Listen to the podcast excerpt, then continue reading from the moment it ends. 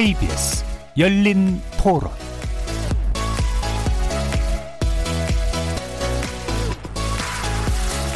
안녕하십니까. KBS 열린 토론 정준희입니다.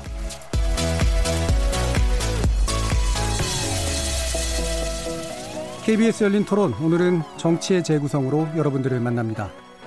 국회에 출석한 추미애 법무부 장관이 윤석열 검찰총장을 강하게 비판하는 발언을 내놓자 야당이 이를 문제 삼고 나섰습니다. 또 여당의 검찰 출신 조웅천 의원은 추 장관의 발언이 거칠다면서 정부 여당의 검찰개혁 추진 과정에 역효과를 낳을 수 있다며 우려하는 목소리를 내기도 했는데요.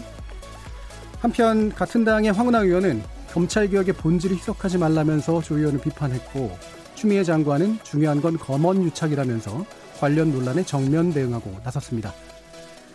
정치 재구성 논객들과 관련 논란 포함해서 지연되고 있는 공수처장 후보 추천에 대한 이야기도 나눠보겠습니다. 그리고 2부에서는 인천국제공항의 비정규직 경비원의 정기주카를 둘러싼 갈등이 불거지면서 정치권에서도 설전이 오가고 있어서 사태의 본질은 무언지 짚어보겠습니다. 또 여야의 21대 국회 상반기 원구성 합의가 결렬되면서 오늘 오후 여당 주도로 본회의가 열렸고 11개 상임위원장 선출을 마쳤습니다. 현재까지 18개 중 17개 상임위를 여당이 책임지게 된 상황 평가해 보겠습니다. KBS 열린 토론은 여러분들이 주인공입니다. 문자로 참여하실 분은 9730으로 의견 남겨주십시오. 단문은 50원, 장문은 100원의 정보 이용료가 붙습니다. KBS 모바일 콩, 트위터 계정 KBS 오픈, 그리고 유튜브를 통해서도 무료로 참여하실 수 있습니다. 시민 논객 여러분의 날카로운 의견과 뜨거운 참여 기다리겠습니다. KBS 열린 토론 지금부터 출발합니다. 살아 있습니다. 토론이 살아 있습니다. 살아있는 토론, KBS 열린 토론. 토론은 라디오가 진짜입니다. 진짜 토론, KBS 열린 토론.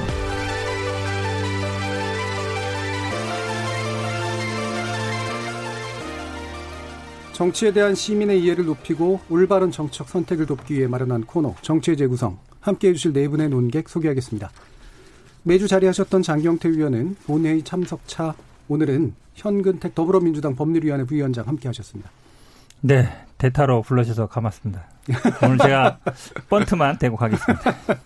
어려운 대타를 어, 지금 자처하시게 됐네요. 자, 이준석 전 미래통합당 최고위원 나오셨습니다. 안녕하십니까. 이준석입니다. 저는 오늘 저 선수한테 데드볼을 던지겠습니다. 국민의당 공천관리위원장 맡으셨던 정현정 배재대 교수 자리하셨습니다. 네, 안녕하세요. 정현정입니다. 여기 야구판 되겠네요. 자, 정의당 혁신위원이신 김준우 변호사 나오셨습니다. 네, 오늘도 볼넷은 노리고 있는 김준우입니다. 자, 별안간 음, 야구판이 됐는데요. 네.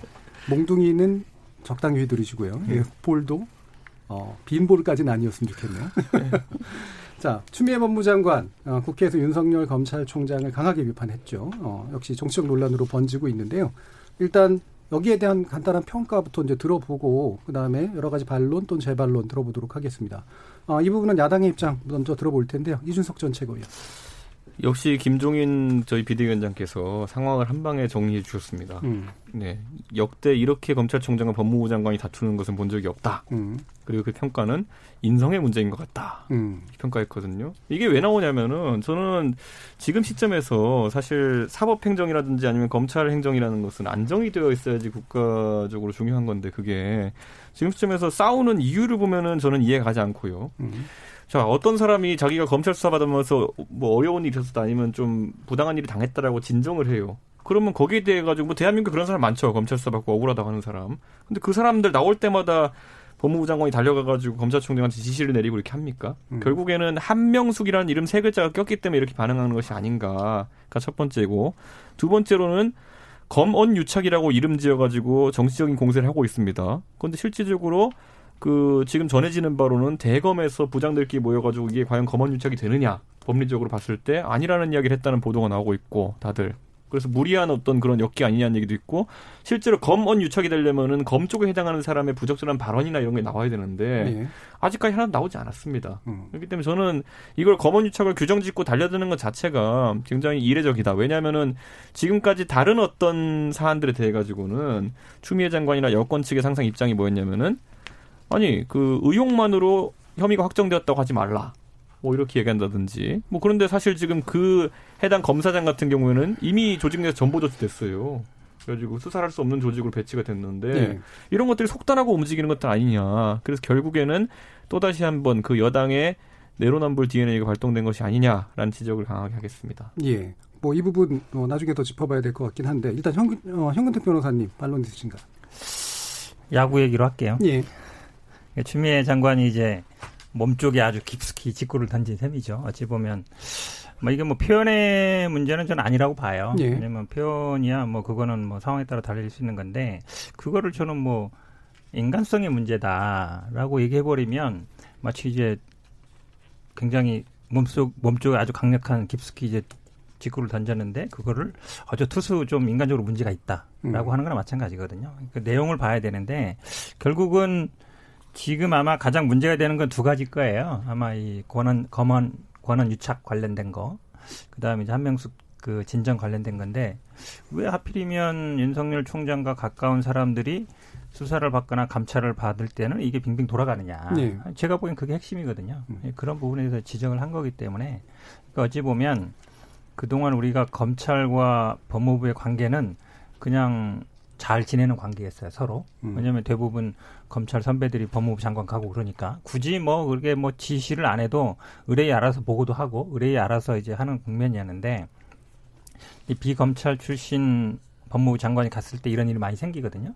이거는 뭐 정상적으로 가는 과정의 과도기적인 현상이다라고 네. 보는 게 저는 맞다고 봅니다. 예, 이 부분 김준우 변호사님.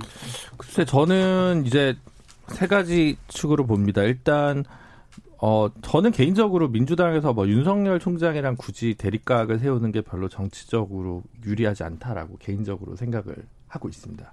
그런데 그럼에도 불구하고 최근에 이제 한동훈 검사장 문제 뭐 관련해 가지고 어 이동재 기자 채널 A 이거 관련해 가지고 뭐 수사 자문단 을 이제 소집을 한 이제 윤석열 총장의 결정은 다소 좀 이례적이고 비판받는 게 좀 정당하다고 생각을 하거든요. 그래서 지금 윤석열 총장이 하고 있는 행정적인 부분 조치들에 대해서는 조금 음, 흠결이 있고 그다음에 공평 무사하다고 보기엔 좀 어려운 측면이 분명히 있다라고 생각합니다. 그래서 그와 관련해서 예를 들어 뭐 법무부에서 직접 감찰을 하도록 뭐 추미애 장관이 지시했다든지 뭐 이런 조치는 뭐 행할 수 있고 정당한 조치라고 생각합니다. 다만 추미애 장관이 최근에 그 민주당 초선 의원 연찬회인가요? 뭐 하여튼 그런 그 강연장에서 했던 그 발언 영상을 저도 봤는데 이른바 이제 톤앤 매너라고 할까? 이게 음. 좀, 음, 그 뭐랄까, 설화를 조금 자초하셨다. 예. 그, 그 말하는 품새나 이렇게 스탠스나 이런 것들이, 어, 그렇게 어, 긍정적으로 보이지는 않았을 것 같아요. 그래서 오늘인가 다시 그 어젠가 추미애 장관이 다시 뭔가 문자 같은 걸로 본인 입장을 이제 기자들한테 뿌리신 것 같은데 이제 거기선 좀 정제된 단어들로 되어 있는데 좀 그 본질을 흐릴 수 있는 부, 부도로 논란을 가중시키는 역할을 어, 추미애 장관이 조금 다소 부적절하게 아마 약간 지금 그래도 어쨌든 현직 장관인데 뭔가 당내 어, 행사로 좀 약간 오인하신 게 아닌가 싶고 그 부분은 좀 유감스러운 부분이 있습니다. 예. 권영 어, 정인조 교수님 얘기 듣죠? 저는 뭐 그 야구를 잘 몰라요. 네. 근데 아까 몸속 깊은 직구를 던지셨다 그러는데 투수가 직구를 던지든 변화구를 변화구를 던지던 코칭과 투수와의 그 현란한 사인을 통해서 결정하는 거 아니겠어요? 네. 근데 지금 추미애 장관은 혼자 그렇게 던지고 있어요. 음. 기본적으로. 그러니까 과연 지금 법무부 장관과 검찰이 국민 눈앞에서 이렇게 갈등하고 법무부 장관이 어찌됐건 사석이든 공석이든 검찰총장을 원색적으로 비난하는 이런 모습이 예. 과연 바람직한 것인가라는 거죠. 과거에도 정부 부처와 기관 간의 대립과 갈등은 있습니다. 음. 그것은 업무상 또는 권한상 충돌이 발생했을 때 그것을 조정하는 조정 메커니즘이라는 게 내부에 다 있어요. 음. 근데 어떻게 이번 법무부 장관은 검찰총장이 어찌 됐건 서로 간에 갈등이 존재한다 그러면 내부적으로 조정하거나 협의하는 이런 절차 없이 왜 외곽에 나와서 예. 그렇게 그 정의당조차도 지금 비판하고 있는 품격 낮은 발언을 하고 있는가? 그래서 일각에서는 추미애 장관이 이제 단독 플레이를 하는 게 아니냐. 음. 법무부 장관으로서 어, 인사권자로 대통령도 계시고요. 그렇잖아요. 그리고 어쨌든 여러 가지 내부에서 법적으로 권한 조정을 해야 될 일도 있고 자신이 법대로 지휘할 건 지휘하고 이렇게 하면 돼요. 근데 왜 정치적인 장에 가서 검찰총장을 원색적으로 비난하고 그 자리에 예를 들면 검찰 기소된 당사자인 황운하 의원 같은 사람들이 거기서 그것을 부추기고 있는가라고 하는 것이죠. 네. 굉장히 볼상사납고요. 그리고 법무부 장관으로서의 기본적인 어떤 역할 의식이 없다라고 보여지고 그러면 왜 추미애 장관이 이런 역, 이러고 있을까라고 하는 것들을 일각에서는 기본적으로 정치적 욕심을 갖고 있다라는 그런 얘기도 나와요. 예. 제가 솔직히 말씀드리면 친문 강성 지지자들의 지지를 얻어서 다음에 뭐 서울시장 선거라든지 기타 등등 선거 일정에 좀 더 유리한 고지를 예. 잡아 바꿔보겠다라고 하는 그런 개인적인 욕심을 지금 부리고 있는 것이다. 이런 평가까지 나오고 있는 것이기 때문에 법무부 장관이 실제로 법대로 하면 됩니다. 그리고 규칙대로 하면 돼요. 예. 근데 왜 이런 일을 하고 있는지 정말 대묻고 싶고요. 국민들 앞에 더 이상 볼상사나운 일을 좀 안 하셨으면 좋겠습니다. 알겠습니다. 자 일단 한 번씩들 다 얘기를 하셨으니까 쟁점으로 좀 더 가보죠. 그러니까 지금 아, 태도의 문제냐 아니면 법적인 문제냐를 일단 갈라봤으면 좋겠어요. 그러니까 지금 법무부 장관이 어 지금 가만히 있는 윤석열 총장을 법적으로도 문제시 될 정도로 흔들고 있고 게다가 이런 발언까지 문제되는 발언을 하고 있단지 아니면 앞부분 아까 김준우 변호사는 그런 얘기를 하신 것 같은데 기본적으로 법무부 장관이 할 수 있는 일들인데 그거를 왜 굳이 오해사게 만드는지 모르겠다라는 정도인지 이 부분에 대한 좀 가르는 건 좀 필요할 것 같거든요. 검찰총장이 문제가 있으면요 방법은 두 가지예요. 어, 탄핵을 하든가 아니면 사퇴를 시키든가 예. 그두 가지잖아요. 그러면 법무부 장관이 어쨌든 검찰총장을 지휘하도록 되어 있으면 예. 한껏한 문제가 있다. 그럼 그걸 가지고 어떤 방식으로 사퇴를 시키면 돼요. 네. 그런 문제 해결 방식도 존재하는 거고요. 민주당도 마찬가지입니다. 윤석열 검찰총장이 정말로 잘못된 비행위를 했다라고 하는 게 드러났으면 탄핵을 추, 진하면 됩니다. 예, 그러니까 제가 그래서 그러니까 그런 방식으로 건, 하면 되는데 예. 왜 그런 법적으로 보장된 일종의 검찰총장의 잘못된 행위에 대한 처벌 방식이 있음에도 불구하고 예. 왜 민주당과 추미애 장관은 그 어떤 방법도 취하지 않으면서 그런 어떤 장외에서 정치적으로 공격하고 이런 방식을 취하냐가 하는 것이죠. 예, 그러니까 변죽을 네. 두드리는 거냐 아니면 본질을 두드리냐는데 본질을 네. 두드리는 거는 문제가 있냐 없냐를 일단 제가 네, 여쭈는 현재 거거든요. 이제 예. 사건이 됐던 게 두 가지인데요. 아마 이 내부적으로도 제가 알기로도 내부적으로 아마 법무부 뭐 간부들이라든지 대검 간부들 사이에는 아마 치열하게 논쟁이 있었을 겁니다. 예. 이게 왜 적당하냐 안 하냐. 왜냐하면 이게 어느 날 갑자기 이런 게 툭 튀어나오지는 않아요. 서로 이제 어째 보면 치열하게 다툼이 있는 건데 사실은 이제 예전에는 지금 핵심이 쟁점이 두 가지죠. 이제 검언 유착에 대한 아까 지금 저 말씀처럼 결국은 그거를 윤석열 총장이 수사 그러니까 이 검언 유착 사건에 대해서는 수사팀에서는 어쨌든 영장 청구하자라는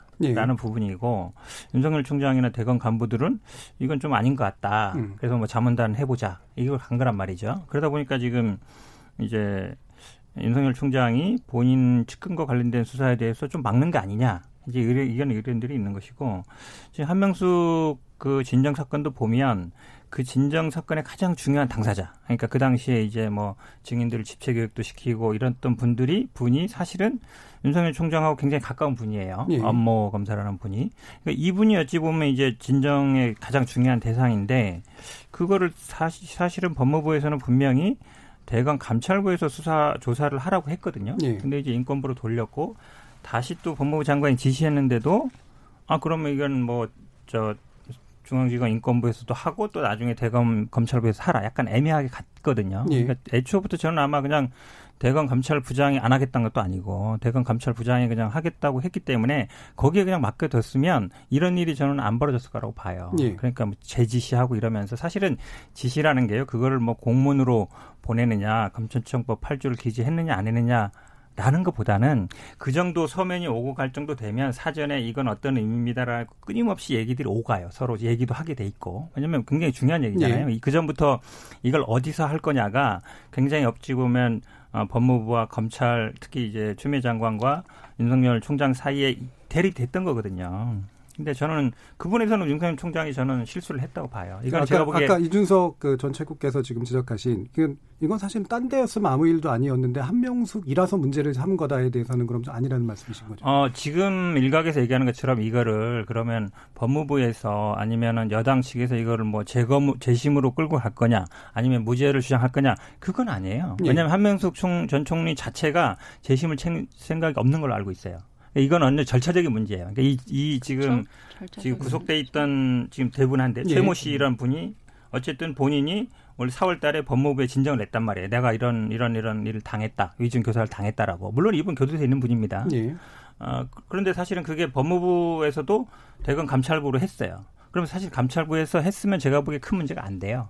근데 그 증언 뭐를 서로 유도하고 했다는 분의 핵심적인 사람이 윤석열 총장이 굉장히 가까운 분이에요. 어, 예. 뭐, 그, 대검에 윤석열 총장이 지난번에 추미애 장관한테도 대검에 남겨달라고 했던 분이거든요. 예, 예. 그렇다 보니까 하필이면 왜 수사 대상이 가까운 분일 때는 이게 자꾸 빙빙 돌아가느냐. 예. 이 부분에 대해서 핵심적으로 제기를 하는 것이죠. 예, 당연히 그분을 잠깐만요. 네. 예. 지금 논쟁을 정리해 보면 음. 이제 이준석 최고 같은 경우는 어, 지금 추미애 장관이 여당에게 관련이 높은 사람에게만 내로남불 하고 있다고 네. 지금 현근택 변호사님 같은 경우는 오히려 윤석열 총장이 자기하고 가까운 사람일 때만 내로남불하고 있다라는 논쟁입니다. 예, 유성철. 저는 실제로 그분에 대해 가지고 사실 뭐 이번에 진정을 제기하신 분들이 사실 법적 판단이 난 지는 오래가 됐고 오래 됐거든요. 지금 시점에 제기한 것 그리고 그때가 하필이면 윤석열 총장과의 그 여권과의 갈등이 고조되고 있던 시기라는 것 이런 것 때문에 윤석열 총장 입장에서는 당연히 부담스러울 수밖에 없죠. 왜냐하면 대검 감찰부장 같은 경우에도 인사권을 사실상 추미애 장관이 행사했기 때문에 그런 면에서는 오히려 다른 편향성을 우려할 수 있으니까 굳이 지금 비교하면 이거예요. 뭐 추미애 장관은 반 잘라 먹었다고 했지만은 나는 짬뽕을 먹겠다, 짜장면 먹겠다, 끄자에 싸우다 보면은 조정하는 짬짜면이에요. 그 둘 다 먹어라 될 수 있어요. 근데 거기서 그걸 어떻게 반 잘라 먹었다고 하면서 나는 무조건 짬뽕을 먹어야겠다고 싸우자는 겁니까? 그러니까 이기는 것 자체가 저는 뭐 민주당이 요즘 보이는 자세라는 것이 총선 이후에 저희 그 법상이나 이런 거 협상할 때도 마찬가지였어요. 짜장면 짬뽕 싸우면 중간에 짬짜면 하면 적당히 받아들일 수도 있어야 되는데 그거 없이 무조건 원한대로 가려고 합니다. 또는 자기 의지대로 관찰하려고 합니다. 그러다 보니까 이 싸움이 지금 부각되는 것이 사실 두 군데 다 해서 보라보면 무슨 문제가 있습니까? A와 B 조직이 둘 다 이 문제를 바라다 보고 여기서 어떤 결론이 나오면은 국민들이 보고 비교할 수 있을 거 아닙니까 보면은. 그럼 이제 요거 아니, 잠깐만 요것만 좀 분명히 네. 먼저 좀 듣고 네. 드릴게요. 예, 왜냐하면 아까 이제 말씀은 사실은 무리하게 지금 그 추미애 장관이 하고 있다라고 얘기해 주셨는데 방금은 짬짜면도 가능한 거 아니냐. 다시 말 어느 하나 정답이 있는 거 아니냐. 아니 가능하고요. 근데 문제는 여기서 저는 네. 봤을 때 애초에 이 사건은요. 짬뽕이 네. 짜장면인지 일반 국민 상계동 김 씨가 만약에 이런 진정을 넣었으면요. 아무도 신경 안 쓸 사안이에요. 음, 알겠습니다. 한명숙 네. 때문에 그런 거예요. 아니 네, 그 얘기는 뭐냐면 아까 현근택 변호사께서도 좀 애매하게 말씀하신 부분이 뭐냐면 앵커의 질문이 이 대립이 지금 심화돼 있잖아요. 어찌됐건. 그럼 이 심화의 원인이 윤석열에게 있다면 윤석열이 실제로 뭔가 법과 규칙에 어긋나는 행위를 하고 있어야 해요. 그래야 네. 법무부 장관이 어, 지시를 했는데 말을 안 듣고 뭐 이런 여러 가지 위법적 행위들이 있어야 하는 거잖아요. 네. 근데 지금 어찌됐건 한명숙 전 총리 사건도 그렇고 어쨌든 검찰 안에서 할 수 있는 합법적 절차의 선택 여부의 차이의 문제잖아요. 윤석열 총장이 그 방식을 지시한 것 자체가 그건 의혹으로 제기할 뿐이지 그럼에도 불구하고 없는 방식을 위법적 방식 절차를 가동시킨 건 아니에요. 네. 지금 짬짜면이라고 얘기한 건 뭐냐면 어찌됐건 둘 다 다 가능한 방식이었다라고 네. 하는 것이고요. 그런 의미에서 윤석열 총장도 그 문제를 수사하기 위해서 아무것도 안 하고 있거나 또는 자기의 어떤 측근을 보호하기 위해서 뭔가 위법적 행위를 했거나 이런 게 드러난 게 없어요. 예. 그 절차의 선택의 차이의 문제인 것이잖아요. 예, 그런데 왜 법무부 장관인 추미애 장관은 그 차이가 그토록 강경하게 그토록 마치 감, 검찰총장이 아주 심대한 문제가 있는 예. 것처럼 이렇게 프로파겐다를 하는가 예. 여기에 문제가 있는 것이고요. 어, 절차상 그건 조율하면 돼요. 예, 예. 사실은 법무부 장관과 검찰총장이 얘기가 안 된다는 게 현재의 문제예요. 그런 가능한 모든 방법을 가지고 어떤 형태로든 서로 조율을 하면 되는데 그게 윤 총장이 말을 안 들어서인지 아니면 추미애 총 그 법무부 장관이 의지가 없는 건지 두 사람이 그 부분에 대해서 협의와 조정이 안 된다라고 하는 것이 예. 문제잖아요. 예, 그거의 책임은 누가 있는 그러니까 것인가 하는 거예요. 예, 잠깐만 위법이냐, 예. 위법이냐 어. 불법이냐 아니면은 뭐 유급사항 있으면 사퇴하라 이런 게 아니에요. 그러니까 권한 내에서 할 수 있는 거예요. 그러니까 검찰총장도 네. 권한 내에서 할 수 있는 일이에요. 말씀처럼 네. 배당 권한이 있습니다. 장관도 수사 지휘권이 있죠. 있어요. 있죠. 둘다 있는 거예요. 네. 그러니까 그게 과연 정당하냐 아니냐 따지는 거예요. 그러니까 어느 한쪽의 잘못이라고 말씀드리는 건 아니고 제가 말씀드린 거는 어쨌든 수사 지휘권이 있고 기본적인 검찰총장은 검찰 내 지휘권이 있어요. 배당도 본인이 할 수 있어. 수사 지휘도 할 수 있고 권한이 있어요. 당연히. 그리고 뭐다 아시겠지만 실제로 그 구체적인 사건에서는 법무부 장관은 검찰총장밖에 지휘 못해요. 다른 검사는 지휘권이 없어. 없어요. 그렇다 보면 당연히 이게 위법이거나 불법이나 문제는 아니에요. 그러니까 말씀하신 것처럼 뭐 탄핵을 하거나 사퇴를 가로 갈 건 아니고 아니단 말이에요. 근데 그게 과연 정당하냐 안 하냐 이 문제거든요. 타당하냐 아니냐. 아니, 내부에서 네. 조정을 왜안 하냐. 자, 그러면 조정 과정이 있었죠. 조정 과정이 있었다 안 되니까 이렇게 나오는 거죠. 자, 끊고요. 지금 두 부분에서 잠깐 반론까지 들었으니까요. 다시 정리해 보면 두 분의 이제 말씀에는 약간의 차이는 좀 있긴 있습니다. 근데 어쨌든 근본적으로 잘못됐든 그렇지 않던 간에 절차적으로 두, 그러니까 총장과 그다음에 장관에게 있어서 쓸 수 있는 권한들이 있다고 한다면 그 중간 어딘가에서 타협장이 나올 수 있는 것 같은데 그게 왜 안 나오고 있느냐. 이 부분에서 일단 집중을 해보면 이 부분은 김준일 변호사님 그러니까 이제 추미애 장관이 했던 이후에 추가 뭐 지휘권을 행사한 것이나 네. 아니면 법무부에서 저기 한동훈 검사장 건인가요? 법무부에서 직접 감찰하겠다고 결정한 것도 다 제가 볼 때는 전반적으로 권한 일부에서는 그것도 직권남용이라고 뭐 비판하시는 분들이 계신 것 같은데 제가 볼 때는 좀 그럴 가능성은 없어 보이고요. 예. 그냥 어, 뭐 어떻게 보면 둘 다 권한 내 행사를 한 거예요. 음. 이게 밀고 당기기와 긴장이 음. 있죠. 텐션이 있는 건 사실인데, 어, 한쪽에서 보면 윤석열 총장이 항상 그렇게 엄정 수사를 하시던 분이 검찰 내부 가족의 문제가 되니까 너무 관대하거나 이상한 묘수로 네. 가고 있는 건 아니냐라는 의혹을 충분히 제기할 만하고 거기에 대해서 또 어느 정도 그런 문제가 있기 때문에 추미애 장관이 그런 걸 행사할 수 있다고 저는 생각을 해요. 근데 다만 제가 아까 얘기했듯이 지난주 월요일에 이해찬 대표가 민주당 이해찬 대표가 윤석열 함구령을 내렸어요. 근데 그게 이제 민주주의에는 반하지만 이게 뭐냐면 그 항상 그 당을 우선시 여기에 서서 다른 걸 좀 깔아 뭉개시기도 쉽게 하시는 이해찬 대표가 보기에 지금 윤석열 이야기를 볼륨을 키우는 게 당에 불리하겠다고 판단을 한 거거든요. 제 네. 생각에는. 음. 그래서 저는 오히려 지금 추미애 장관이 했던 조치들이 뭐 아쉽거나 불법성 있다는 거 아니라 요 강연 내용에서의 톤앤 매너가 좀 문제라고 좀 보는 정도의 입장인 것입니다. 검언 그 유착 의혹 아까 말씀하셨잖아요. 검언 유착 두 분 변호사 계시니까 계속 뭐 공통적으로 검언 유착이라고 말씀을 하시는데 그리고 추미애 장관도 검언 유착이라고 얘기를 하더라고요. 네. 근데 우리가 아직까지 재판을 한 것도 아니고 검언 유착으로 판결이 난 것도 아니에요.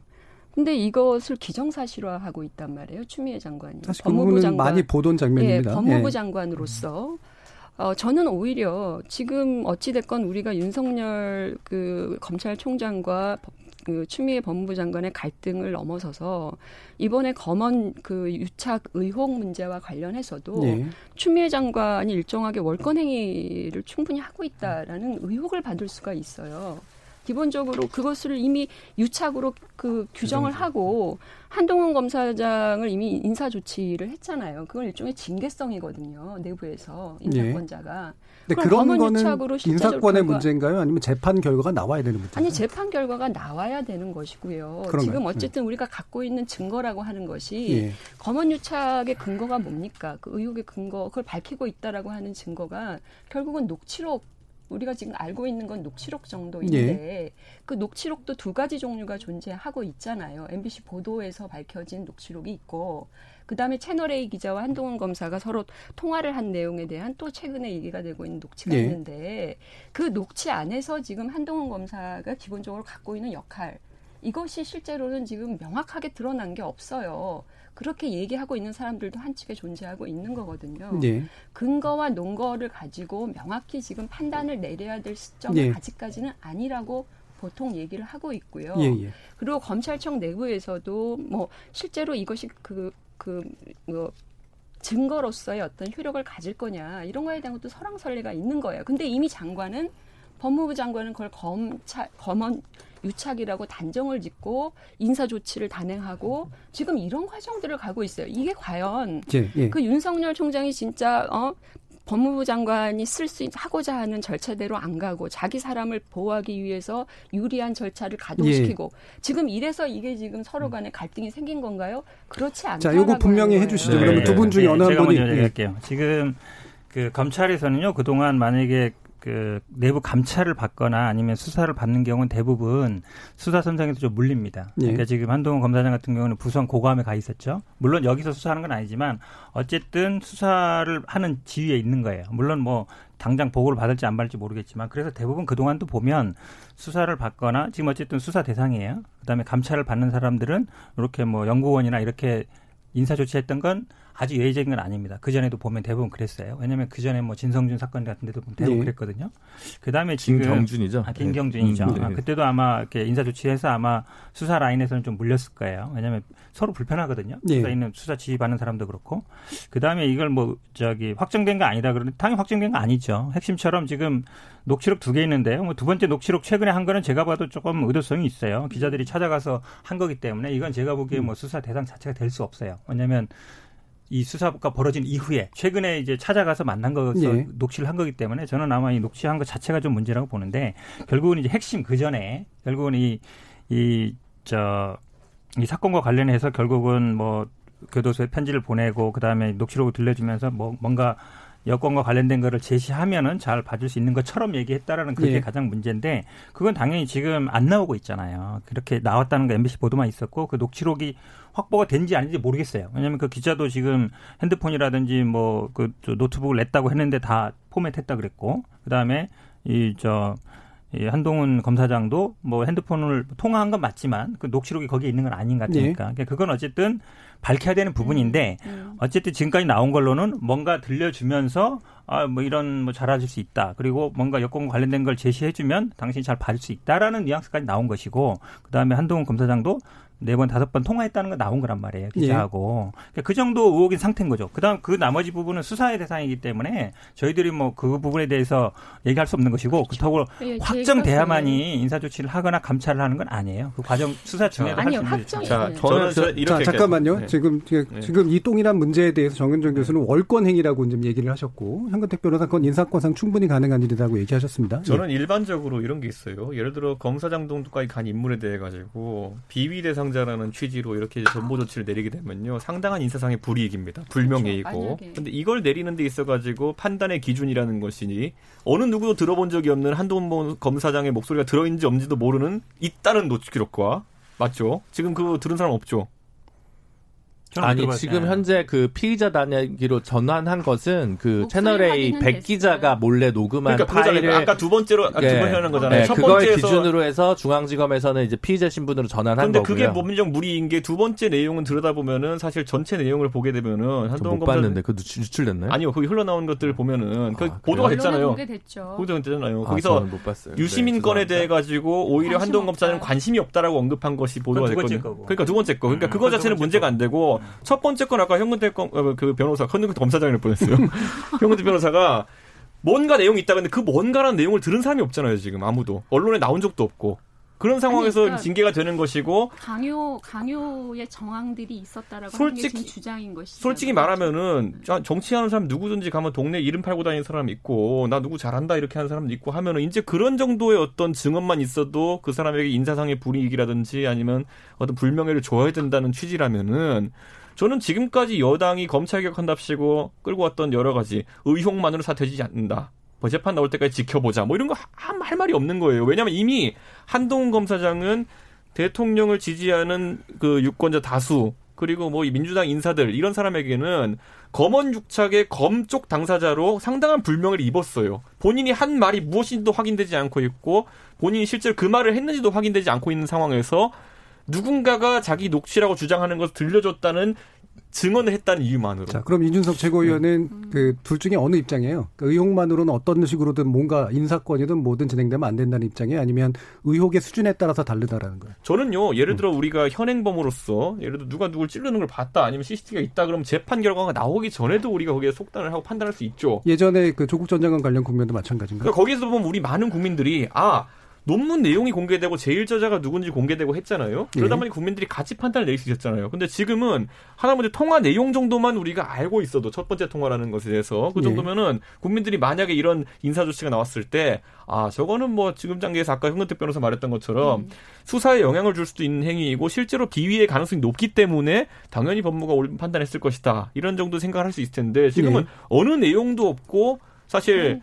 뭐 그런 상황 속에서 어떻게 판단하겠습니까? 네, 그때는 맞았고 지금 이제 다 이건데. 저, 도좀 얘기를 할수 예. 있게 해주시죠. 네. 예. 검언 유착 의혹 얼마나 한동훈 검사장한테는 불명예스러운 의혹이겠습니까? 예. 사실, 사실이 아니라면 그럼 검찰 입장에서도 엄청 불명예스러운 일이죠. 그럼 신속히 수사를 했어야 되죠. 근데 음. 이동재 기자가 포렌 다 삭제하고 채널A에서는 일주일 만에 발표하겠다는데 한 달 걸리고 이야기 방통위에서 이랬다가 여기 했다가 저렇게 얘기했다 그러고 딱 쭉 기다려 준 거예요. 그럼 뭔가 괜히 관대하지 않았을까? 아니 오히려 검찰이 이렇게 힘, 그 뭐랄까 완전히 명예훼손을 당했는데 더 세게 수사를 했어야죠. 근데 왜 안 그랬을까?라는 생각을 해볼 수가 있어요. 뭐 왜 제가 뭐 비판하는 게 아니라 멀리서 보는 사람들은 네. 뭔가 관대하지 않아? 검찰의 피의자로 달게 하면 그리고 수사를 하면 수사를 하다가 불기소를 결정할 수도 있고 그 다음에 어, 기소를 심지어 해도 우리나라 기소를 한다고 해서 뭐 유죄율이 한 90%쯤 되죠. 10%는 무죄 나옵니다. 근데 지금 인권감독관실이나 감, 인권감독관으로 갈 거냐 감찰부로 갈 거냐 핵심은 감찰부는 수사 권한이 있다는 거예요. 그, 그 검찰 내부의 예규에 따르면 예. 그게 그 비공개라서 따르면이라고 제가 말씀드리는 거고 그러면 조사를 좀 해봐야 될 거 아니냐. 그럼 감찰부로 보낼 수 있는 거 아니냐라고 저는 생각하거든요. 그게 한동수 감찰본부장이 외부 인사 비검사 출신이어가지고 못 믿겠다. 뭐 그럼 뭐 그거 아니면 사실은 훨씬 더 수사나 조사 권한이 약한 인권감독관실에 보내는 게 측근을 좀 감싸주는 거 아니야? 이런 의혹을 이런 의구심을 충분히 가질 수 있다는 거죠. 그래서 제 생각에는 그냥 이 이 문제와 관련해서 아니 감찰한 거지 징계한 게 아니고 그냥 이제 이게 아니라고 하면 다시 조치를 하면 되고 예. 그런 문제인데 굉장히 이렇게 너무 과열되는 것 같다는 거죠. 예, 알겠습니다. 여기까지만 어, 하겠습니다. 왜냐하면 좀... 아닙니다. 예, 왜냐하면 지금 이, 이, 논의가 지금 벌써 30분이 넘었습니다. 네. 예. 그래서 지금 이제 공수처 얘기도 해야 되기 때문에 이번엔 정현주 교수님께 먼저 드릴 텐데 네. 공수처 얘기를 해주세요. 예, 지금 대통령이 공수처장 후보를 추천해달라 너무 늘어지고 있다라고 하는 부분에 대해서 국회 부탁을 했습니다. 이 부분 어떻게 보세요? 어쨌든 뭐 공수처 법 에 근거해서 예. 보면 예. 어, 공표가 된 6개월 후에 어쨌든 그 경과하면 그날로부터 공수처가 설치를 되어야 되기 때문에 예.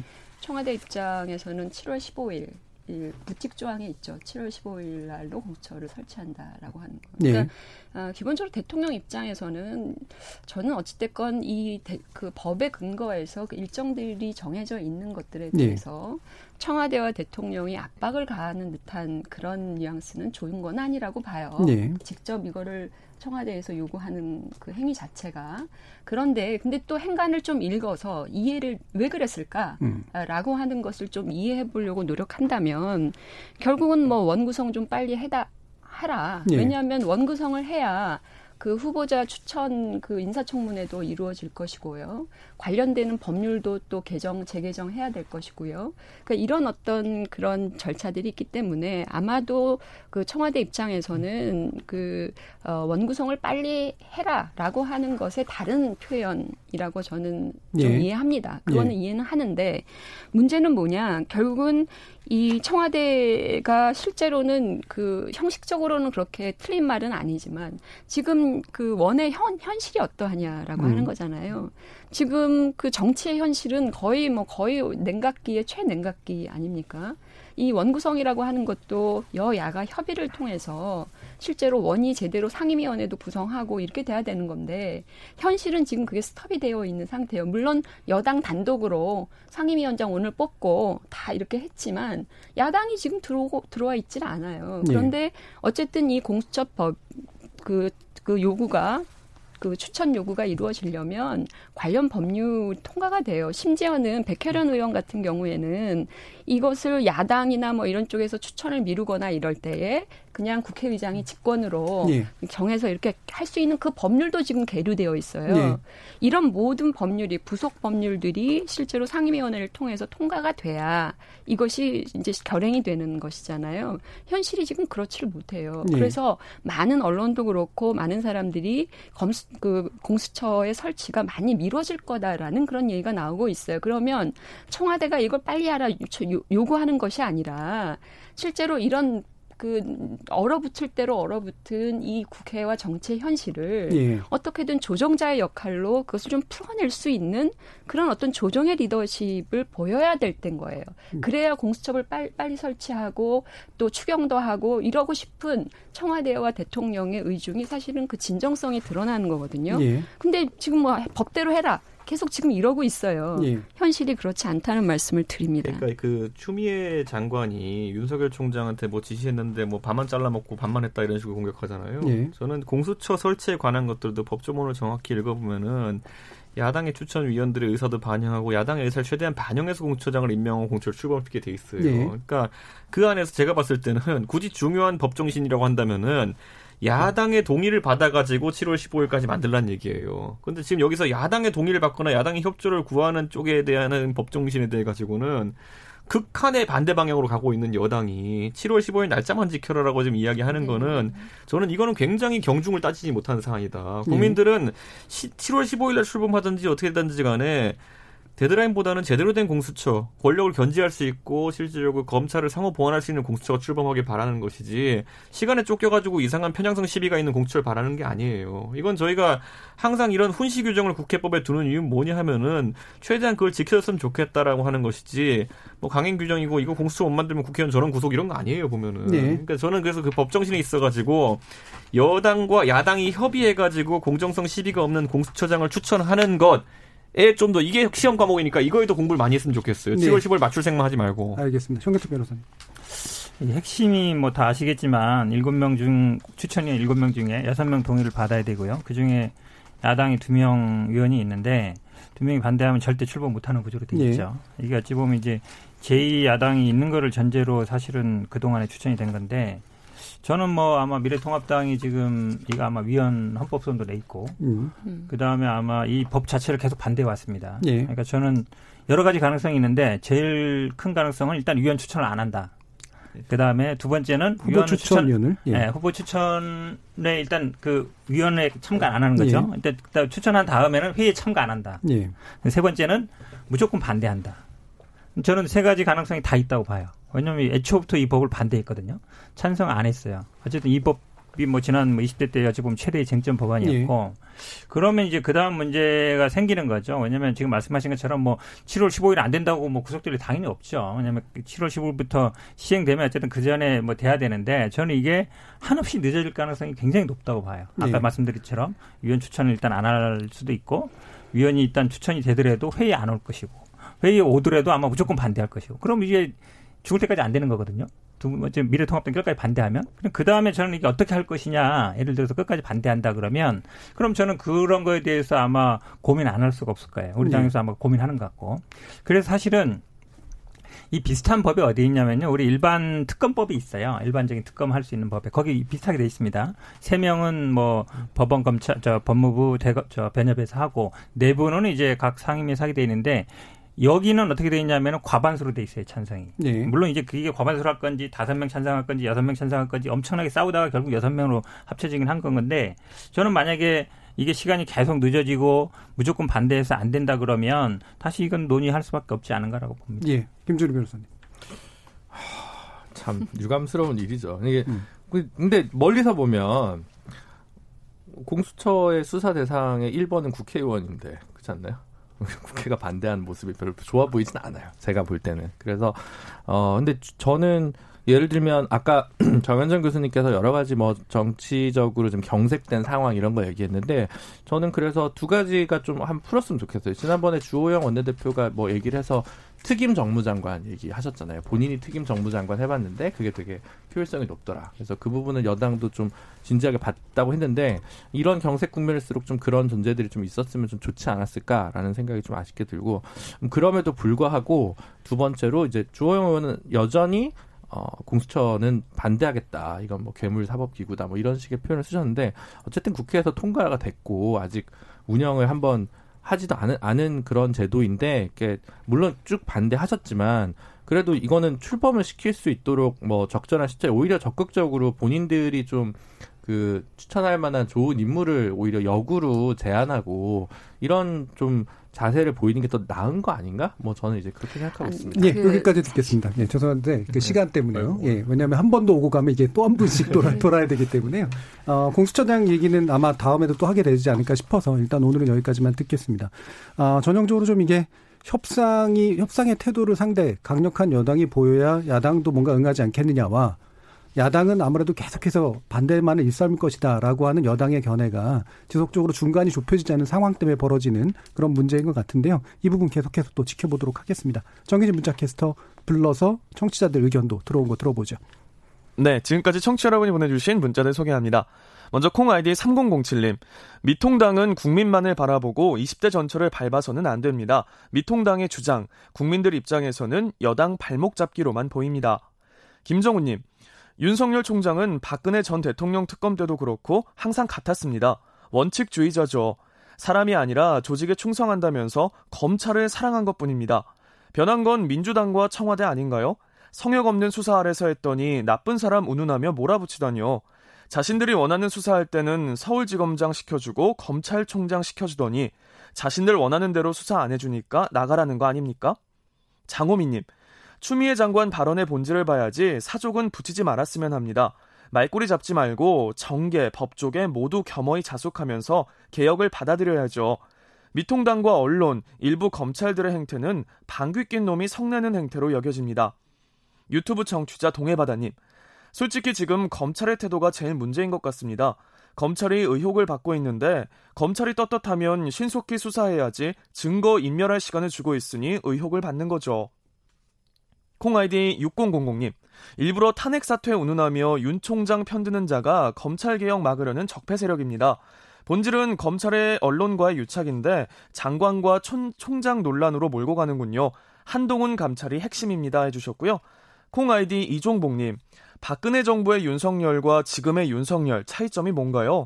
공통점은 박근혜 때 정부와 여당에게 욕 많이 먹고 지금의 현 정부와 여당에게도 똑같이 욕 먹는 공통점이 있군요라고 보내주셨네요. 네, KBS 열린 토론. 이 시간은 영상으로도 생중계하고 있습니다. 유튜브에 들어가셔서 KBS 일라디오 또는 KBS 열린 토론을 검색하시면 지금 바로 토론하는 모습 보실 수 있습니다. 방송을 듣고 계신 여러분이 시민 농객입니다. 계속해서 청취자 여러분들의 날카로운 시선과 의견 보내주세요. 지금까지 문자캐스터 정희진이었습니다. 토론이 세상을 바꿀 수는 없습니다. 하지만 토론 없이 바꿀 수 있는 세상은 어디에도 없습니다.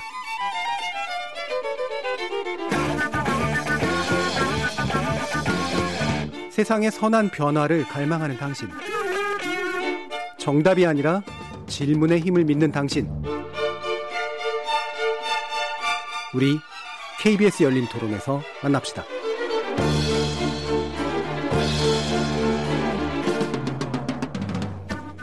KBS 열린 토론 월요일 코너 정치의 재구성 함께하고 있습니다. 김준우 변호사, 정현정 배재대 교수, 이준석 전 미래통합당 최고위원, 현근택 더불어민주당 법률위 부위원장 이렇게 네 분과 함께하고 있습니다. 자, 이제 2부 주제로 처음 시작하는 거는 인천국제공항 예, 비정규직의 정규직화 결정을 두고 어, 내부 논란 또 외부 논란이 이제 벌어지고 있는데요.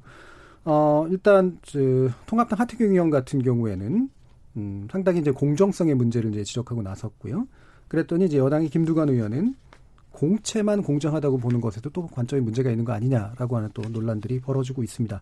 어, 이 부분 국민의당 같은 경우에는 이제 공정성 문제를 자주 이제 들고 나오기 때문에요. 정현준 교수님 보시기에 이 상황 어떻게 이해하시는 게 맞을까요? 글쎄요, 뭐, 그 말이 또 회자되더라고요. 문재인 대통령께서 말씀하신 기회는 평등할 것이고, 아, 과정은 공정할 것이며, 결과는 정의로울 것이다. 그 사실은 지금 어찌됐건 그 청와대 청원 게시판에 20만이 넘었잖아요. 그 정규직화하는 것을 반대하는 청원이요. 예.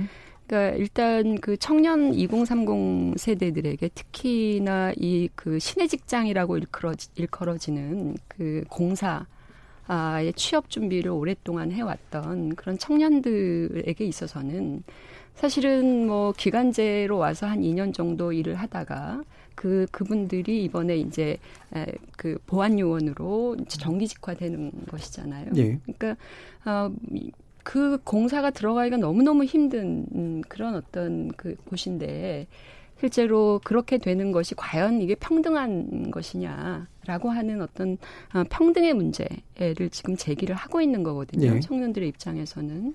어, 이런 경우에는 그 일단 절차 자체도 공정하지 않게 또 오인될 수도 있는 거고요. 그렇다면 그럼 그 결과물도 정의롭지 않을 수도 있는 그런 상황이기 때문에 왜 문재인 대통령이 인천공항공사를 방문하고 난 이후에 왜 이곳에서만 이곳에서만 그 어, 특정 직군에 있는 그런 그 어, 비정규직 직원들이 총체적으로 다 아무런 조건 없이 이게 정규직으로 전환되어야 하는 건지 그 공항공사에 보면 자회사의 보안 요원들도 있어요. 네. 그러니까 이제 인천국제공항 자회사들이 있잖아요. 거기로 이제 비정규직 그 어, 요원들이 이제 정규직화 되는데 이 사람들도 자기한테 그 청원 경찰 직위를 달라는 거예요. 이번에 직고용 하는 것처럼 네. 그렇게 해달라고 하는 거예요. 이 사람들과도 또 평등하지 않은 거예요. 그러니까 과연 그 문재인 정부에서 얘기하고 있는 고용평등이라고 하는 것의 그 핵심적인 컨텐츠가 뭘까? 아, 이것이 과연 객관적으로 우리가 이해할 만한 것인가라고 예. 하는 것이고요. 어, 사실은 그 우리가 상대적 평등이라고 하는 그런 표현도 많이 쓰는데 실제로 그런 부분에서 이 문재인 정부에서 얘기하는 그런 평등의 내용이 점점 헷갈리기 시작한다. 라고 하는 것이고요. 이번에 이 건도 어 정치권에서는 뭐 국민의당도 마찬가지지만 문재인 대통령께서 거기 제일 먼저 방문해 가지고 약속을 하셨기 때문에 공무원들이 이제 성과 내려고 지금 뭐 앞뒤 안 재고 어, 이렇게 하고 있는 거 아니냐 이런 예. 식의 얘기도 지금 나오고 있는 거거든요. 그런 오해를 받아서는 안 되는 거잖아요. 청년들의 어떻게 고용 하면 문제는. 공정한 거라고 생각하세요? 제가 볼 때는요, 음. 이 이분들도 이 비정규직 분들도 우리 과거에 할당제라는 게 있었어요. 예. 여러분들 기억하시겠지만 저도 그 노무현 대통령 때를 기억하는데 이 정치학이라든지 행정학이라든지 여성들이 사실은 상당히 적은 그런 분야에서 노무현 대통령께서 교원들 중에 예. 여성들 채용할 때 할당제를 해라 그런 얘기가 있었어요. 예. 그 얘기는 뭐냐? 우리가 그 절차를 다 갑니다. 절차대로 시험 볼 거 보고 인터뷰할 거 하고 하지만 어쨌든 일정한 부분에서는 그 사람들을 여성을 고용하도록 일종의 비율을 정해놓는 거잖아요. 네. 할당제 같은 것들은 왜 고민을 하지 않냐는 거죠. 그래서 음. 이 어렵게 이 공사의 고시를 준비하는 사람들과 동일하게 네. 또는 그에 준하는 그런 시험 절차를 이분들도 거치고 다만 이분들이 비정규직이었기 때문에 정규직으로 고용되는 것에 차별이 없어야 된다면 그런 어떤 할당제를 이용할 수도 있는 거거든요. 예, 예. 일정한 예. 할당을 주어서 예. 그분들이 동일한 절차를 받고 들어가지만 그분들에게 일정한 어떤 포션을 주는 이런 것들도 우리가 이미 다 정책적으로 가동시켜 온 바가 있는 거거든요. 알겠습니다. 예. 그러니까 할당제로 하게 될 경우에 사실 지금 불만을 가지게 분들이 공정하다라고 느끼니까 사실 그런 생각도 좀 있어요. 어떻게 보세요? 저는 인천국제공항공사에서 결국은 지금 정부 여당이 많은 청년들이 뭐 뭐라고 하니까 화들짝 네. 놀라가지고 해명을 하고 있는 것이 가짜 뉴스다부터 시작해가지고 뭐 실제로는 임금이 3,500에 3,800 정도로까지 2, 300 정도 오르는 것이다 이런 식으로 얘기하면서 지금 그 방치를 했더니 지금 이불로 덮고 있어요 계속 이제 보면은 네. 그런데 그 본질을 보면은 지금까지 정규직으로 비정규직을 전환한다. 특히 안전 직군이나 이런 직군에 대해 가지고 하는 것에 대해서 장기적으로 근무해야 되는 분들에 대해 하는 것에 대해서는 정치권에서 크게 이견이 없어요. 네. 네, 그러다 보니까 지금까지 공기업 어, 비정규직을 정규직 전환하는 것에 대해 가지고 통합당도 반대 기조는 아니었고요. 다만 그 형식이나 경영 부담이 어떻게 되느냐를 들여다봤는데 지금까지는 자회사의 정규직 형태로 전환하는 것을 보통 골자로 했었어요. 실제로 다른 공기업에서는 그렇게 전환을 많이 했고요. 근데 이번에는 그 1,400명 정도의 직원이 근무하고 있는 그런 인천국제공항 공사에 1,900, 2,100명 정도 되는 그런 어떤 직고용을 추가하는 것이거든요. 네. 자, 그렇다면 여기서 이제 노 복수 노조가 설립될 겁니다. 아마 봤을 때는. 그랬을 때 1900명에 해당하는 분들이 과연 지금의 이중 급여 체제나 아니면은 직군이 분리된 직렬 자체를 계속 유지하려고 할 것이냐? 아니라 보거든요. 결국에는 나중에 순환 보직을 요구할 것이고 임금도 평준화 해달라고 요구할 것이고 네. 당연하죠. 근로자로서의 권리죠. 그거는 같은 울타리 안에 들어가게 되면은 그렇기 때문에 전 정부가 좀 더 솔직해질 필요가 있는 게 지금 이분들이 일시적으로 상승할 300만 원의 급여보다 더 큰 복리후생비라든지 아니면 더 큰 어떤 혜택들이 있기 때문에 이게 지금 논란이 되는 거거든요. 젊은 네. 세대가 보기에는 그런 것들이 있기 때문에 저긴 선망하는 직장이었는데 이분들은 상대적으로 좀 쉬운 경로로 들어간 것 같고 이분들이 들어가서 인건비가 일시적으로 굉장히 상승하다 보니까 공공기관은 임금 총액제도 있고 하다 보니까 추가로 새로운 어떤 인력들을 고용하는 그 자체가 위축되지 않을까라고 네. 보는 것이거든요. 그건 저는 청년들의 비판이 합당하다 봐요, 그거는. 그게 우려돼서 하는 건데, 여기서 그런데 나라님 정치하듯이 그냥 걱정 마라. 우리가 신규 고용도 그만큼 해주겠다라고 하는 거는 말 그대로 무책임한 선심쓰기 하고 있는 겁니다. 저는 여기에 대해 가지고 만약 이게 하나 이제 이렇게 스타트를 끊게 되면은 앞으로 대규모로 이런 식의 공기업 직고용 형태가 일어나게 되면요. 공기업의 경영 성과라든지 이런 것들이 굉장히 악화될 수 있습니다. 지금 인천국제공항공사 같은 경우에는 연간 한 1조 정도 이제 이익이 나는 곳인데 그 이익이라는 걸 뭐 어떤 분들은 공기업이 이익 내서 뭐 하냐 어? 적자 봐도 되지 이렇게 얘기하는 분들이 있는데 그 1조 원의 잉여금이라는 것이 대부분 우리 국가의 배당금으로 들어가서 국가 금고로 들어갑니다. 그리고 세금같이 다시 쓰이는 것이거든요. 근데 그게 사라지고 그렇게 되면 그건 국민들의 손실이거든요. 저는 그러니까 이런 것들이 비용이 없다고 생각하면 안 돼요. 그러니까. 저는 근데 그 비용을 무릅쓰고 이렇게 하는 것은 너무 선심 정치에 가까운 것이 아니냐. 그리고 아까 배 교수님이 지적하신 것처럼 대통령의 방문이 이런 결과를 만들었다라고 하는 것 자체가 이제 청년들한테 불공정하게 생각되는 거죠. 왜냐하면 예. 이게 전형적인 예? 그 현장 지도하셨더니만 고깃국이 나왔다 이런 거랑 뭐가 다릅니까 보면은 저는 예. 이런 식으로 하면 안 되고 원칙을 정해가지고 이러이러한 공기업들은 정규직으로 가야 되는 것이고 직고용 해야 되는 것이고 이러이러한 공기업들은 자회사로 전환해야 되는 것이고 이런 것들이 있어야 되는 건데 지금은 두서없이 오유란 기준이라고 하면 현장 지도를 대통령께서 하시었다 이거밖에 없다는 거죠. 제가 좀, 네. 좀 말씀드릴게요. 그러니까 교수님 말씀처럼 이제 할당제도 이런 문제 생깁니다. 제 대학원 교수도 그 말씀 맨날 하세요. 자기도 비슷한 시기에 노무현 대통령 때 어쨌든 여성 할당제가 있어서 지금 자기가 대학 이 대학에 들어 교수하고 있다 이 얘기를 해요. 근데 이제 그런 교수 할당제 같은 경우에는 사실은 지원할 수 있는 사람이 많지 않아요. 여성의 그 분야를 전문한 분들은 극소수죠. 그러니까 완전히 오픈 경쟁은 아니라고 보면 됩니다. 그러니까 지금 어찌 보면 많은 분들이 이제 저 문재인 대통령이 인천공항을 방문해서 마치 한 것처럼 하는데 우리가 그 얘기를 해요. 인천공항이 실제로 근무하는 사람이 한만명 넘습니다. 그중에 정규직이 한 1,400명 정도 안 돼요. 네. 우리가 인천공항 가서 처음부터 끝까지 쭉 출국할 때까지 만나는 사람 중에 정규직은 법무부 직원 도장 찍어주는 사람밖에 없어요. 모든 사람들이 다 비정규직이에요. 그만큼 비정규직이 다른 데보다 훨씬 많았어요. 그렇다 보니까 인천공항이 어찌 보면 비정규직의 정규직화하는 그거에 어쨌든 좀 상징적인 장소가 된 거예요. 예. 지금 뭐 인천공항만 그랬다 그러는데 그게 아니고요. 지금까지 한 9만 명 정도 됩니다. 이 정규, 비정규직을 정규직으로 한지 한전이 8천 명이 넘어요. 공공부문에서 그렇죠. 네. 공공부문에서 이게 어쨌든 2017년 문재인 정부가 들어오면서부터 이 특히 물론 민간에서 하면 좋겠지만 민간이 잘 안 되기 때문에 공공기관 아니면은 공무원 우리 공무원들 중에도 약간 뭐 사회복지직이라든지 소방직이라든지 아니면 이 어, 공공직에도 보면은 시설직 아니면 뭐 청소 용역직 아니면 이런 보안 협력직 이런 분들을 다 이제 차근차근 이렇게 정규직화 해가고 있는 거거든요. 그러니까 예. 인천공항에만은 일이 아니에요. 근데 이번에 그 이준석 최고가 잘 지적을 했는데 핵심적인 문제가 불거졌던 거는 사실은 대부분은 자회사로 많이 해왔어요. 예. 그러니까 본사에 있는 사람들이 자회사에 정규직으로 들어오는 건 그래도 약간 어느 정도 아 약간 다르게 인식을 해요. 아 우리랑 좀 다르다. 근데 이번에 사실은 이, 이, 이 정규직 노조들이 어쨌든 반대를 그 크게 하고 있는 것도 그 부분이에요. 본사 정규직으로 들어오는 거. 예. 이 부분이 어찌 보면은 제가 보기에 물론 중요한 부분이라 보는데 그러면 예를 들어서 자회사 정규직은 되고 본사 정규직은 안 되냐. 거기에도 저는 아마 본사는 좀 뭔가 위에 있고 자회사는 뭔가 좀 밑에 있고 언제든지 좀 이렇게 자를 수 있고 왜냐하면 자회사라는 거는 본사 경영 어려울 때 어, 이렇게 정리할 수, 정리할 수 있는 거니까 네. 나는 거기에도 나는 문제가 있다고 보거든요. 그러면 사실은 자회사와 본사가 사실 본질적으로 다른 건 전 아니라고 보는데 그럼 큰 회사에 있는 본사 안정적으로 보고 자회사는 언제든 자를 수 있기 때문에 정규직화 시켜줘도 되느냐? 예. 저는 그 문제는 아니라고 봐요. 예. 저는 자 김준우 변호사 어, 말씀까지 드릴 텐데 왜냐하면 네. 김준우 변호사 욕심이 많으세요. 김준우 변호사님은 이제 비판을 하더라도 비판의 방향이 좀 다를 것 네, 같아요. 아, 예. 저는 근데 그렇죠. 왜냐하면 음. 근본적으로 어느 세대부터 지난번에 언제 평창 올림픽 그 여자 아이스하키 팀 음. 관련해서 북한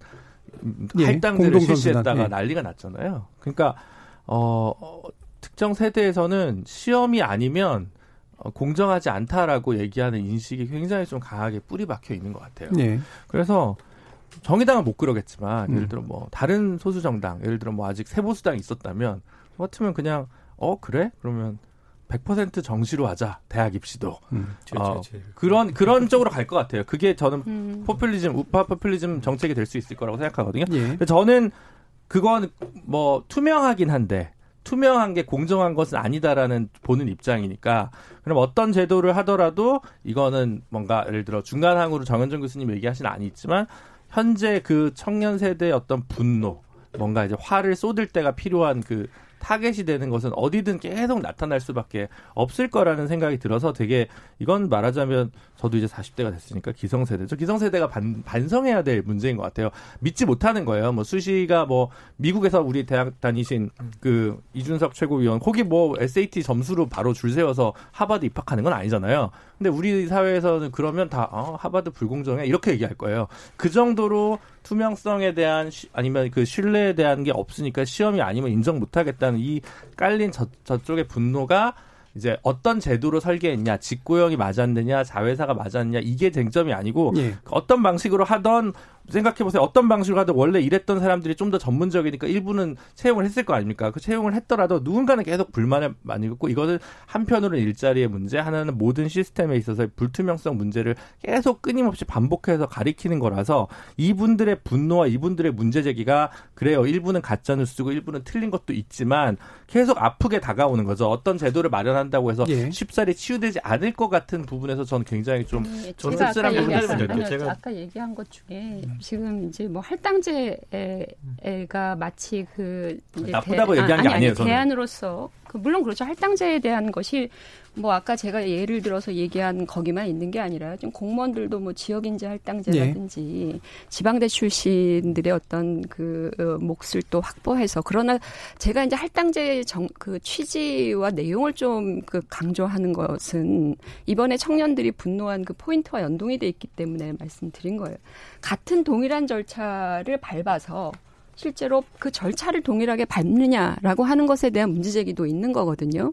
지금 어쨌든 비정규직 두원 보안 요원들은 실제로 2년 동안 어떤 방식으로든 저임금이었지만 어, 고용의 형태가 달랐다는 것이고요. 그런데 2년 정도 그냥 고용된 상태에서 바로 정규직으로 전환이 되고 아까 이주석 최고가 얘기한 것처럼 이게 수단보직화되면 사무직렬로까지 또 올 수도 있는 거고요. 자기들이 네. 그 열심히 토익 만점을 받고도 못 간다는 그 공사에 그러니까 이것을 절차상 서로 동일하게 가되 예, 그것을 일정한 어떤 할당으로 할 수 있는 비율 확보를 할 수 있는 게 우리가 이제까지 정책적으로 해오던 나름대로의 어떤 그 절차적 공, 평등성 이런 것들을 확보하려고 있는 하나의 대안으로 적용돼 왔던 거라고 예를 들어서 말씀드린 건데 네, 그 이런 부분들을 다 이제 차치하고 어, 지금 말씀하신 것처럼 이 청년들이 과연 뭐 모든 과정에서 다 불만을 노출할 거다. 어떤 것도 공정한 절차는 없다라고 그 청년들이 또 볼멘 소리하고 또 비판을 할 것이다라는 것은 좀 과도한 해석인 것 같고요.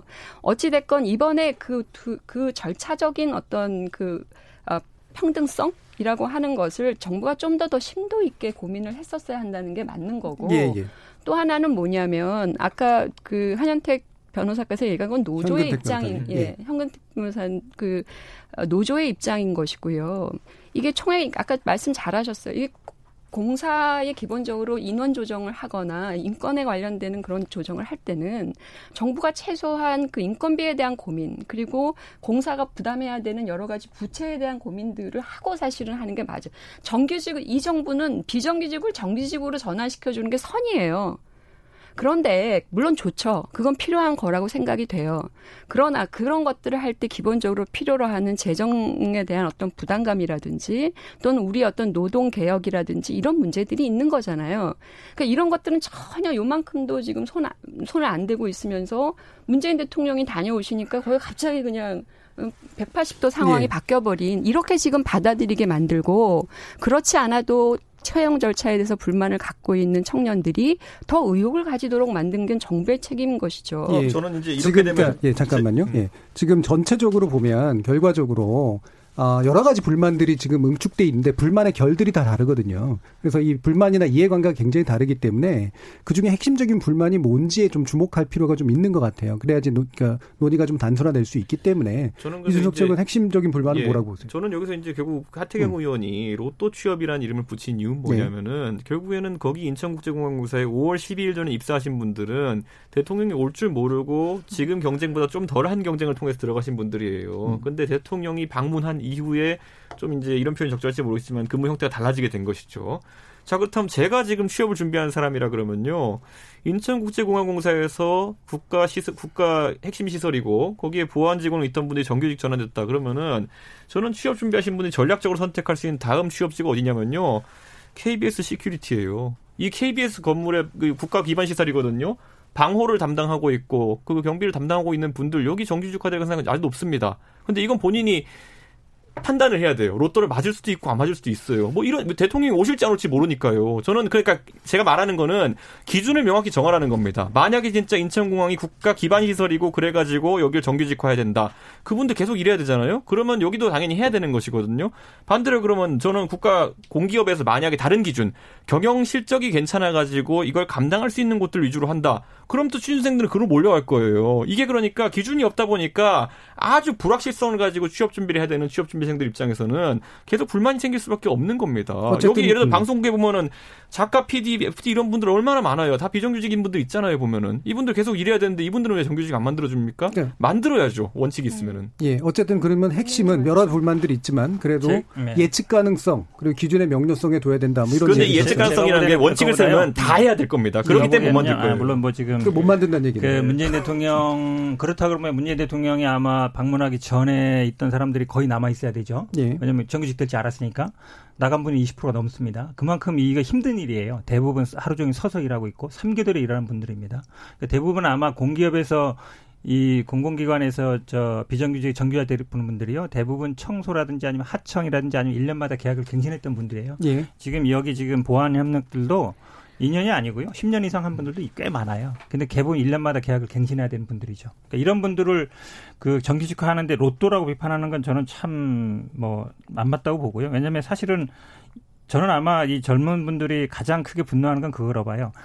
본인들은 굉장히 노력해서 노력함에도 못 가는 것들을 이분들은 너무나 쉽게 간다라는 예. 부분인 것 같은데 저는 뭐 지금 정부에서도 계속 그 하고 있지만 대부분의 아마 취준생들이 준비하는 거는 사무직일 거예요. 지금 우리가 뭐 연봉에 조봉이 한 8천 정도 된다고 하는 근데 요런 우리 지금 정규직화되는 직종들은 물론 대학생들도 있습니다. 재율생들도 있어요. 예. 근데 대부분 보면은 방호라든지 아니면 경호라든지 약간 그런 분들이 많아요. 대졸필도 많지만 근데 지금까지 대부분 정규직화된 분들은 대부분 그런 분들이 아니에요. 예. 시설, 청소, 용역 아니면 뭐 이런 저 뭐 청원 경찰 이런 분들이거든요. 근데 이런 분들이 이런 어떤 우연한 기회에 로또 맞았다 이렇게 얘기하는 건 저는 정말 아니라고 봐요. 왜냐면 이분들이 그냥 얘기 지금 자꾸 지금 뭐 다른 언론사랑 네. 뭐 방송국도 물론 그런 경우 있죠. 근데 방송국도 자회사도 있고 뭐또 있지만 그건 방송국에서 선택할 수 있는 부분이고 예. 아니면 뭐 공기업에 따라 정책이 다를 수 있는데 일단 공공기관의 어쨌든 민영 저이 이거를 조금 더 정기축화 시키겠다는 거는 어쨌든 문재인 정부의 방침이에요 기본적으로 그리고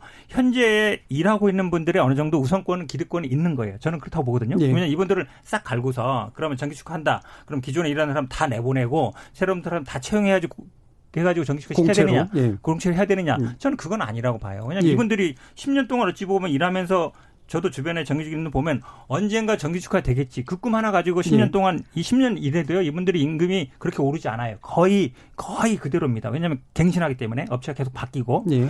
그런 분들에 대해서 어느 정도 인정을 해줘야지 그런 분들을 그냥 다 빼버리고 그럼 다 그러니까 할 거면 자 그만하시고요. 네, 네, 김준우 변호사 발언권 지금 나눠드리겠습니다. 이명박 네. 대통령 때 고졸 채용 막 늘렸잖아요. 그러니까 나 우리는 열심히 공부해서 대학 갔는데 대학도 안 간 저기가 그냥 줄 잘 서고 때가 잘 맞아서 공공기관 정기직으로 취업했다고 불만 가진 사람도 있었어요 실제로.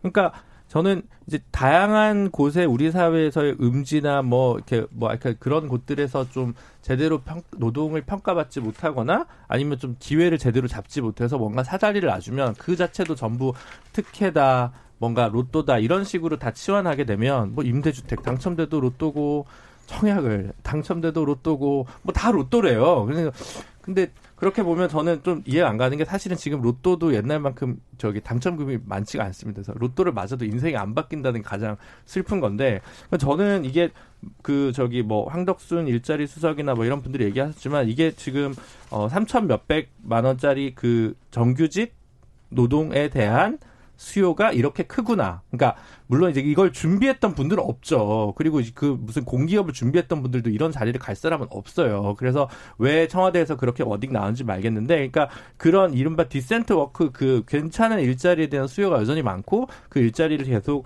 정부가 어, 집권 초기부터 쭉 얘기했던 그 괜찮은 일자리 창출이 쉽지 않구나라는 부분이 오히려 가리키는 진실 아니냐. 그래서 이거 문제 관련해서 그러면 몇 명 철회하고 몇 명 시험 본다고 해서 청년들이 다른 문제에서 분노 안 할까요? 저는 그렇게 생각하지 않습니다. 그래서 예, 노동 정책에 대해서 예. 근본적인 전환이 필요하다라는 생각입니다. 알겠습니다. 지금 청취자들도 또 의견 보내주셨는데요. 오윤재님은 이번 인국공 사태는 그저 배 아픈 통증의 호소이라고 봐집니다. 공기업에서 최소한 비정규직에 대한 정규직화를 통해 큰 차원의 공정으로 한 걸음 내딛었음에도 불구하고 여기에 사족을 다는 행태 말고 딱히 없어 보입니다라고 의견 주셨고요. 5460님은 이번 사태를 보면서 공사에 들어가기 열심히 준비했던 청년들은 허망함을 느낄 것 같네요라고 의견 주셨습니다. 또 4185님은 인천공항이 이렇게 비정규직이 많은 줄 처음 알았습니다. 다른 얘기이긴 합니다만 투명하다는 공채 시험도 경제력에 좌우된다는 걸 잊지 말았으면 합니다. 라고 의견 주셨습니다. 지금 이제 시간이 다 돼서요. 원래 원구성 관련된 얘기를 하려고 했는데 자세하게 못 나눌 것 같아요. 그래서 마지막으로 3, 40초 정도 원구성이 됐건 지금 인천공항에 관련된 문제가 됐건 의견 한 번씩 돌아가면서 듣고 마치도록 하겠습니다. 이 부분은 이준석 최고위원부터. 저는 근데 사실 뭐 원구성이나 이런 것들 처음에 갈등이 지금 첨예하게 되고 있잖아요. 네. 결국엔 협치의 문제라 보는 거고요. 이번에 원구성 과정 중에서 김태년 원내대표가 사리가 생길 정도로 이제 고생했다라고 하는데요. 그 살이라는 거는 굉장한 자기 억제를 통해 가지고 수양을 닦은 분들이 생기는 것인데 지금은 다 먹었잖아요. 살이가 아니라 살이 쪘습니다 이번에 민주당은 좀 이제 정신 차리고 협치기로 나갔으면 좋겠습니다. 예, 김준우 변호사님.